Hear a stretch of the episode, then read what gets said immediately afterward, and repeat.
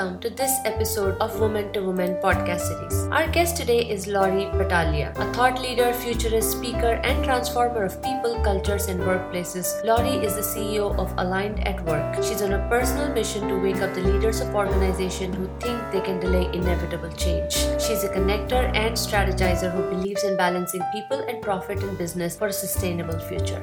Hi, Laurie. Welcome to Woman to Woman podcast. So excited to have you with us here today. I'm very excited to be here. So, for our listeners, Laurie, if you can just briefly tell us what do you do today? You are at Aligned at Work. And I am the CEO of Aligned at Work because when one has one's own company, you can create your own title. And so I've been out on my own now since 2015, um, come out of banking and finance and savings and loan industry and all that for about 37 years. And Aligned at Work was really about being able to help companies balance people and profit. And it's evolved into this thing where it's the intersection of diversity and inclusion and great leadership, because I don't believe that you can pull those two things apart anymore. They used to be looked at separately, but you can't be a great leader if you're not with an eye on diversity and inclusion. When you were young, this was not something that was very in the mainstream. And, and this is something that has really evolved in the last few years. So let's take a little step back and see growing up, what what was your career ambition? What did you want to be? Gosh, I think if I had a career ambition, it was to be a teacher, which ironically I ended up doing and still do. But it didn't look, you know, back when you're little, all you know is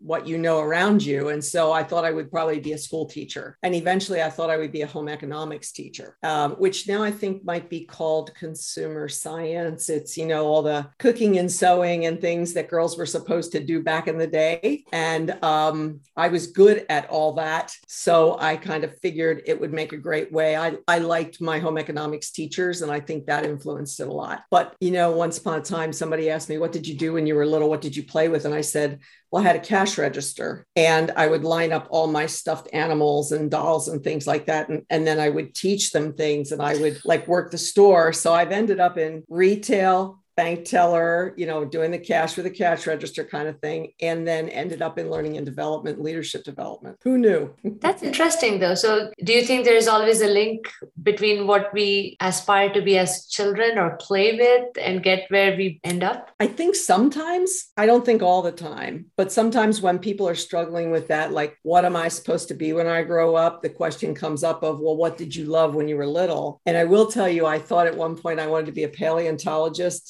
specifically in Egypt when I was about eighth grade. And then I knew that I would probably have a family and I don't like to get hot and sweaty and dirty. It's a little tough to do that without getting hot, sweaty, and dirty. Anybody who really shaped your life? I think my father really had a strong impact on me. My mother did as well, but there's a lot of mixed messages. My mother was very much like hearth and home and what girls are supposed to do, take care of things at home. And my dad was definitely uh, a like, no, you need to go to college and you need to have a job and you need to be able to support yourself and all that. So they raised me with some strong values and strong morals. They did not point me in any specific direction other than you need to go to college. And then once I got in, I'm trying to think of all the people that actually impacted me. Gosh, there were so many. I had an, a couple of early bosses that really supported me and pushed me along. And we would now call them mentors, but I never knew that word till I was probably 20 years into my career. You know, wasn't spoken about that way, but I had a number of mentors along the way that were people that were probably probably only maybe five to eight to 10 years older than me, as my brothers were. And they would sort of guide me along and say, no, you should do this. And it was that perspective of being a little bit older and knowing what I didn't know yet, what hadn't happened to me yet. You know, along the way, while you have mentors, you also kind of build friendships. And that's really the start of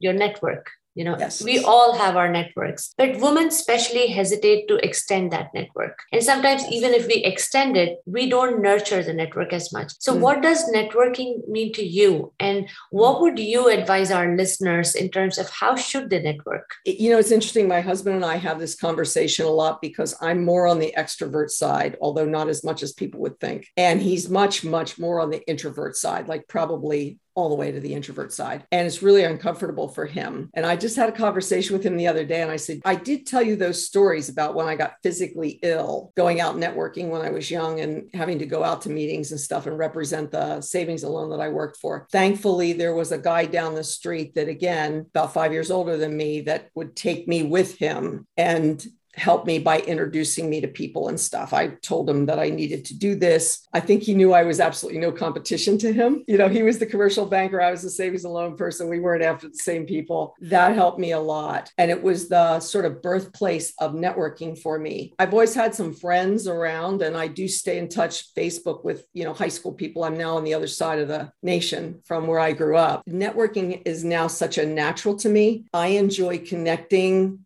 with people and then I enjoy connecting them into my network and with other resources and things like that. So I think if it's uncomfortable, I think you have to push through that and just keep doing it until it gets a little bit easier and a little bit easier. And it might never be easy. When I go out to physical meetings now that we're, I don't even want to say through the pandemic, but after being in lockdown, now you and I met out at a, at a live event and I think it's about getting yourself out there. I don't always feel good about going. I get myself dressed up, I put on a little bit of makeup, and then off I go. And so I don't know that it ever gets like super, super easy for people, but it gets easier. And then the nurturing part is something I could do better at that. That's because uh, I'm always, new, new, new, new. I'm the next shiny light person. And I could do a better job at circling back and nurturing relationships and keeping in touch. So, mm-hmm. just taking a step back, if you had to say there were maybe um, some major chunks of your career that kind of led you to your next chapter, so to say, yeah. what would those be and how did each one lead you to the next one? Well, coming out of high school, I did not go right into college as my parents expected me to. I actually got pregnant in my at the end of my junior year of high school, had my son in the middle of my senior year of high school, day after Christmas. Convenient of him to be born on a break, and went back and finished with my class, which, uh, as I like to say, simply was not done in 1973. But my teachers really wanted me to get the education and made it easier for me to do that. So I finished with my class. At that point, I went into, I stayed home with him a couple of years, and then I went into things like retail, factory work, things that would make it easy for me to sort of have the earlier hours and my mother was babysitting for me. I married his dad a couple years later. That first bit before age 21, blue collar, I guess I would say. And I grew up in a town, I grew up on a farm, but my dad went to the city. He farmed the farm nights and weekends, and then he went to the city to work for the railroad, which was 40, 45 miles away. So it was a long commute. Fortunately, there was trains that went there, but he had to drive a long way to get to those trains. So circling back, chunk number one, you know, really like do the work. And then from there, I went into being a bank teller. And I remember going and talking to my dad's second cousin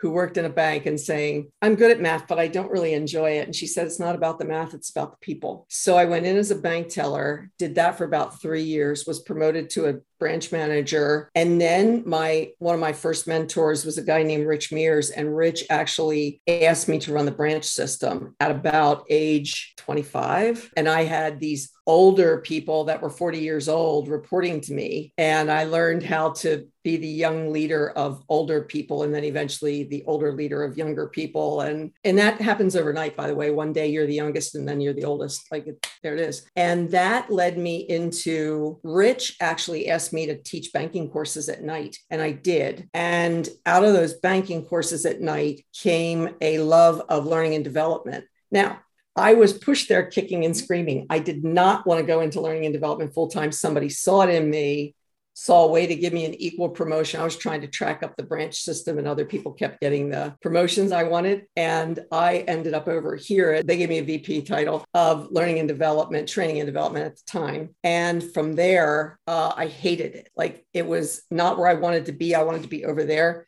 It was everything I needed. It was my ultimate vocation. It was an opportunity to learn soft skills I had not learned. So I was very much in this command and control leadership style and role. I treated people well, but it was still you do this, you do that kind of very directive stuff. And I think people would say I was, you know, compassionate to them and things like that, but I don't really know. It was a long time ago. And then I ended up in this role where I had no authority over anybody but myself. And it would be nice if they came into class and they wanted to learn something, but they didn't have to if they really didn't want to. And I learned soft skills negotiation, how to influence people as opposed to how to command them. And then I ended up in and out of that role until I ultimately landed up in leadership development. And again, I was in and out of that role for a little while, but that is what really lights me up working with leaders and teams and all of that. During one of those iterations, my bank was taken over by the government. I had to learn a lot in a quick amount of time there and actually help other smaller savings and loans get grounded in regulations and all that. It was during that time that the entrepreneurial bug bit me in 1993. And I didn't get out of banking until 2015. So 22 years later, I finally did what I ultimately had decided because, and I think many women do this, I decided that while I didn't have the degrees yet, I didn't have the certifications it was getting in my way. Uh, once this bank went under, I was out in the job market and having a hard time finding a job because I was out against people with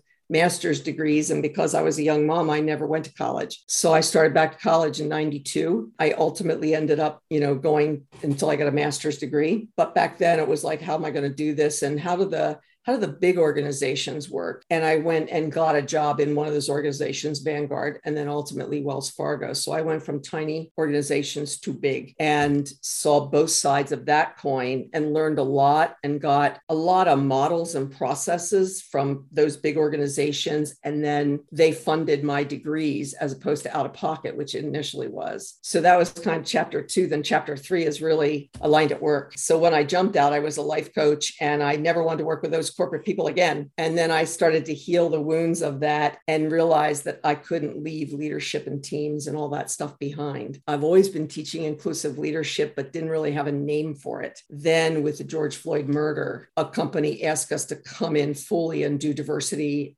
equity inclusion work for them and we did and i brought a, a person in to partner with me on that uh, tish times and we ended up now doing it together as a line of business. And now, eh, over the past couple of years, it's like aha moment was you can't do leadership without diversity. You can't do diversity without leadership. It has to be one thing. I have so many questions. So I'll, I'll just go in the order they came to me. First one would be you know, you have done a lot of leadership training. Mm-hmm. And you said, you know, how you kind of had a certain set of skills. And then once things changed, your role changed you had to develop new soft skills. Mm-hmm. Are there certain skills that you have seen either in your career or along the way teaching other young leaders that you would recommend people to start working on that would really help them throughout their future? Yeah. Yeah. I think a lot of it is self awareness and emotional intelligence because organizations tend to be pretty good at saying, follow me. Here's how you run the business. And here's this report. And these are the metrics. And these are the dashboards. And it was Six Sigma at the time. But whatever the thing is that the company is following, they tend to do pretty well with the how to do the work of it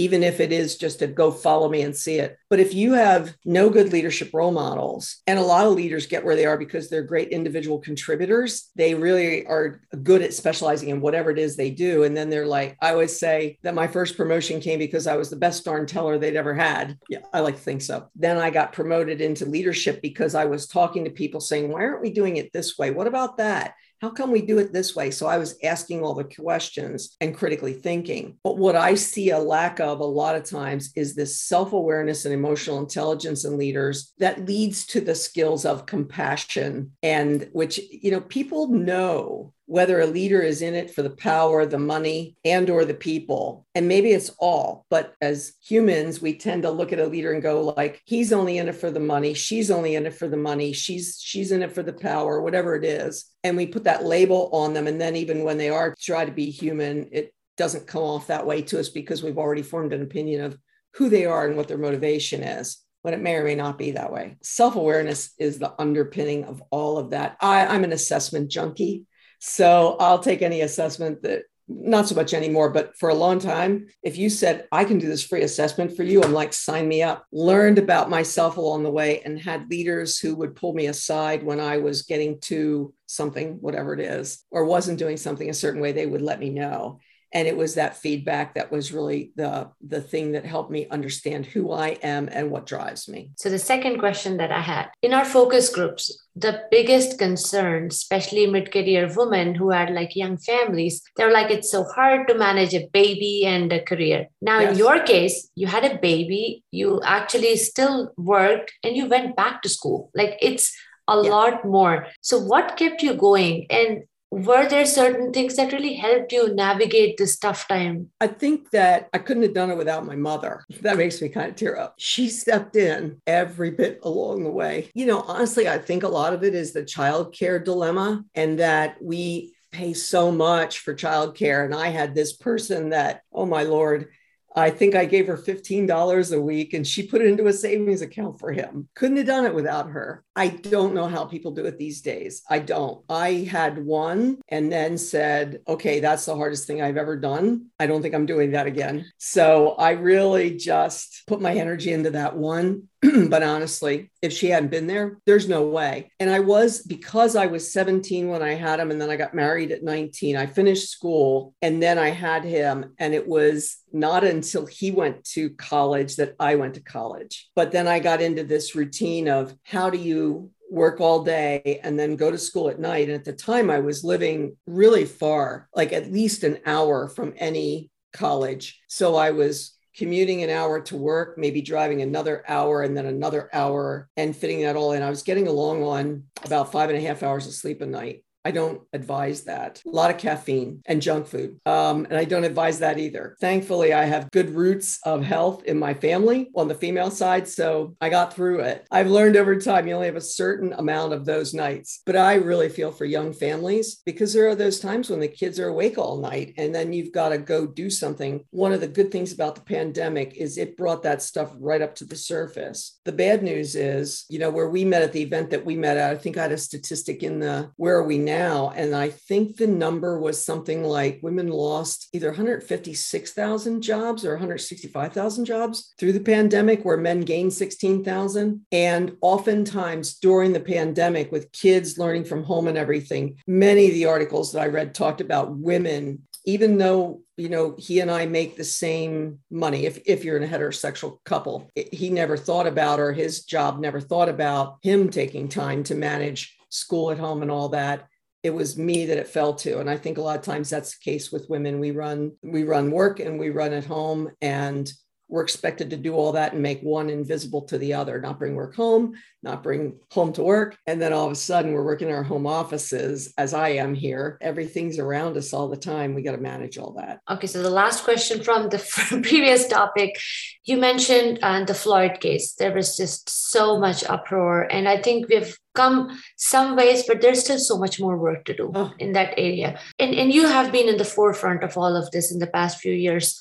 Are mm-hmm. there certain things that women, especially as leaders, should keep in mind in terms of DEI? What, what have been your observations? I was just reading a really good article in the paper by a female CEO that's probably close to my age because she talked about being in workforce for 40 years. And she said, initially we were so happy to get in that we just morphed into the men that we worked with and we had a closet full of suits as i did. And i looked so much like the guys that when we would have a company meeting the two peers that i had we would compare what suit we were going to wear because we kept showing up in our gray pinstripes or our blue pinstripes back in the 80s and we looked like the you know the triplets. So i think back when we were trying to advise women to adopt male behaviors and male forms of leadership that has not worked. So now rather than like hey women look at what the men do. I still think there's value on both sides. Hey women look at what the men do. And and by the way i'm not leaving out the whole gender spectrum and non-binary folks but whatever gender you're identifying with or neither look at what people who are different than you do and what of that would work for you because sometimes we can't see what we can't see. But we have to shift the system. We have to break the system the way it is now and really shift that system to work for everybody in it. And that I feel we've done a good job with shifting things initially, but boy, it is nowhere near where it needs to be. Nowhere near where it needs to be. So,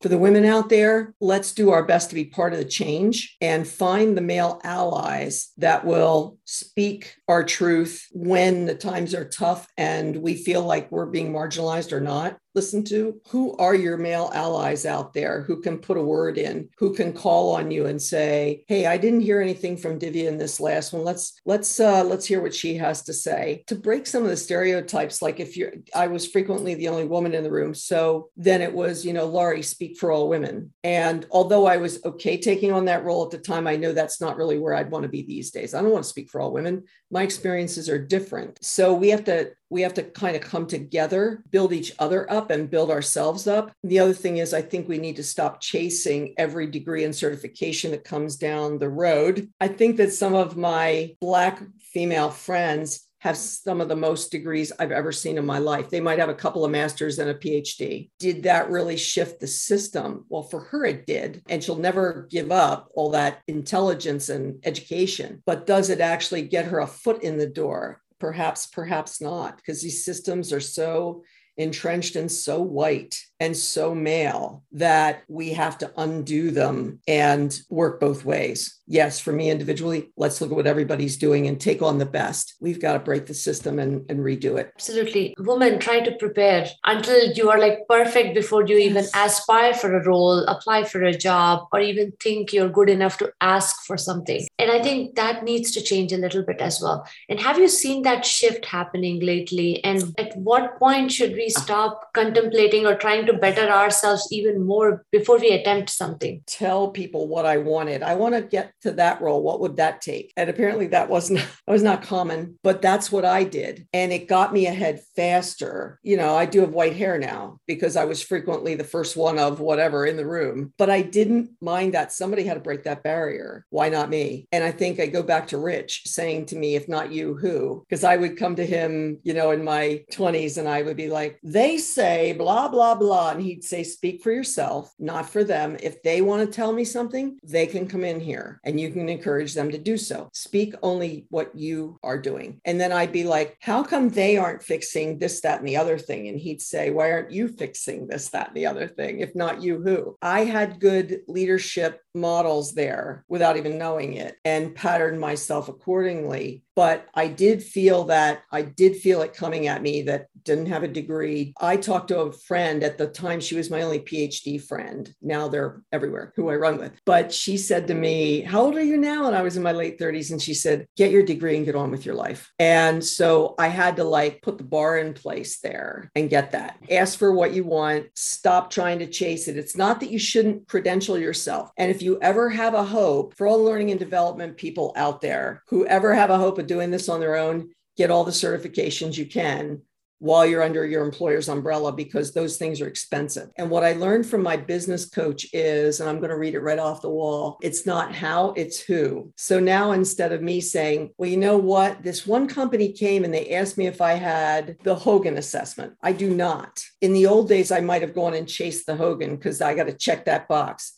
I don't have to chase that. I know people who are Hogan certified that could come in under me as a subcontractor and do the Hogan assessments if that's what that company uses. I don't have to have everyone. I have to know who or have a network where I can go to that to say, who do I know that's Hogan certified? I need somebody on my bench of people. And if we looked at it that way, like we'll fill it in that way. I know that's not the way the corporate environment works per se, but they seem to want you to check every box. I think that employers are starting to get the drift that that's a silly notion. And men have always been promoted without checking every box, whereas women feel like they've had to just to get looked at. And it's true. So during all of this time, do you feel working with women, are there certain types of attitudes or approaches or mindsets that we need to kind of work on to really change how we look at things, our perspectives, to get the most out of any situation? Having a good support system around you, people that you can talk to, especially that are your peer level or higher, can really help. And the thing that I would say that I remember most from all female environments, where the predominantly female environments, was we would, and I'm not saying all women do this, I'm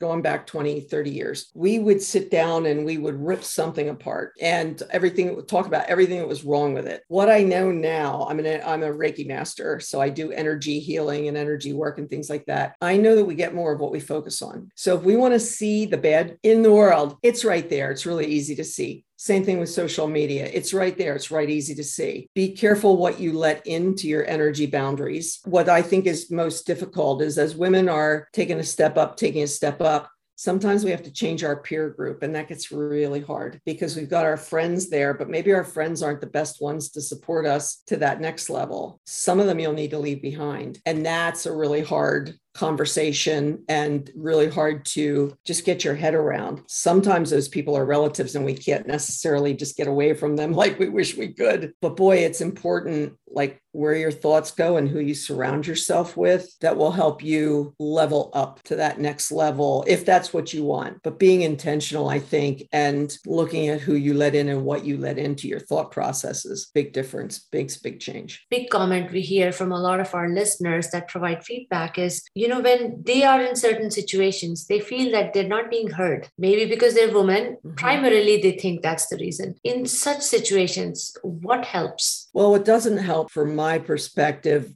was what I always did, which was yell louder, because then you get a reputation for that. But I remember going to a power language and power uh, positioning of the body and all that. I'm five two. I'm not a big woman. Nobody messes with me. So a lot of it is how you embody it. That's one of the things. Sometimes you need to ally with one another. If there's, let's say, two women in a meeting and 10 guys, you ally with a man in there too that says, you know, I think Laurie was talking and nobody listened to that idea. That's an issue. And I remember hearing about women in the Obama administration who were in a lot of male dominated meetings began to align together and not let the conversation move on until they had been heard. So they were they made that agreement before they ever got in a room. By the way, that's something that men do. Um, they do have meetings outside of meetings and form alliances and all that. So women can do that in a powerful way. Like if this happens again, let's do this. And they think it out ahead of time. So that way you're not triggered into anger or yelling louder because there's nothing worse than you putting an idea out there and then a,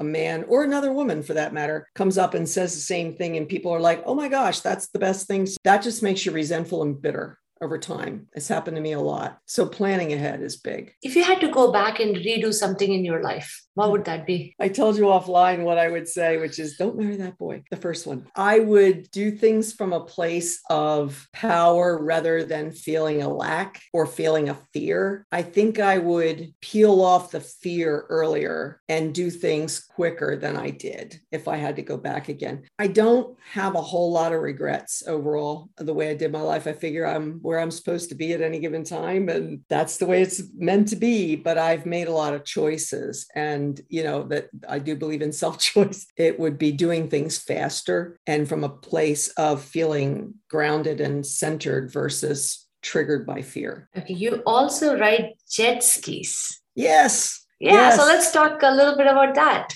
I haven't in a long time now because I'm in Arizona and we we do have lakes and things like that. But sometimes around here you need a four-wheel drive to get to places, and I don't have one anymore. But in my youth, or in my younger days before age 40 and into my 40s, I like jet skis. I don't really swim. Um, I like to go fast. There's nothing like being on that on the water uh, to really feel alive. And it, it, surprised me because, again, I was like, oh, I'll just ride along with somebody. And then I was like, I don't like this. You get the water in your face and I'm gonna have water in my face. I want my own water. Thanks very much. And uh, it was, it's a really cool feeling. So I just haven't lately, but it's because of lack of uh, availability, shall we say. It's a lot of fun. Hopefully, you'll find a water body close by soon enough. I hope by. Yes, I hope so. So, Laurie, this has been such a good conversation. Any closing comments for our listeners? I would say get to know yourself, be true to yourself, figure out what really energizes you and makes you tick, bring more of that in and less of the other stuff, and things begin to just sync up and come together. Thank you so much. This was great. Really appreciate your time. Thank you.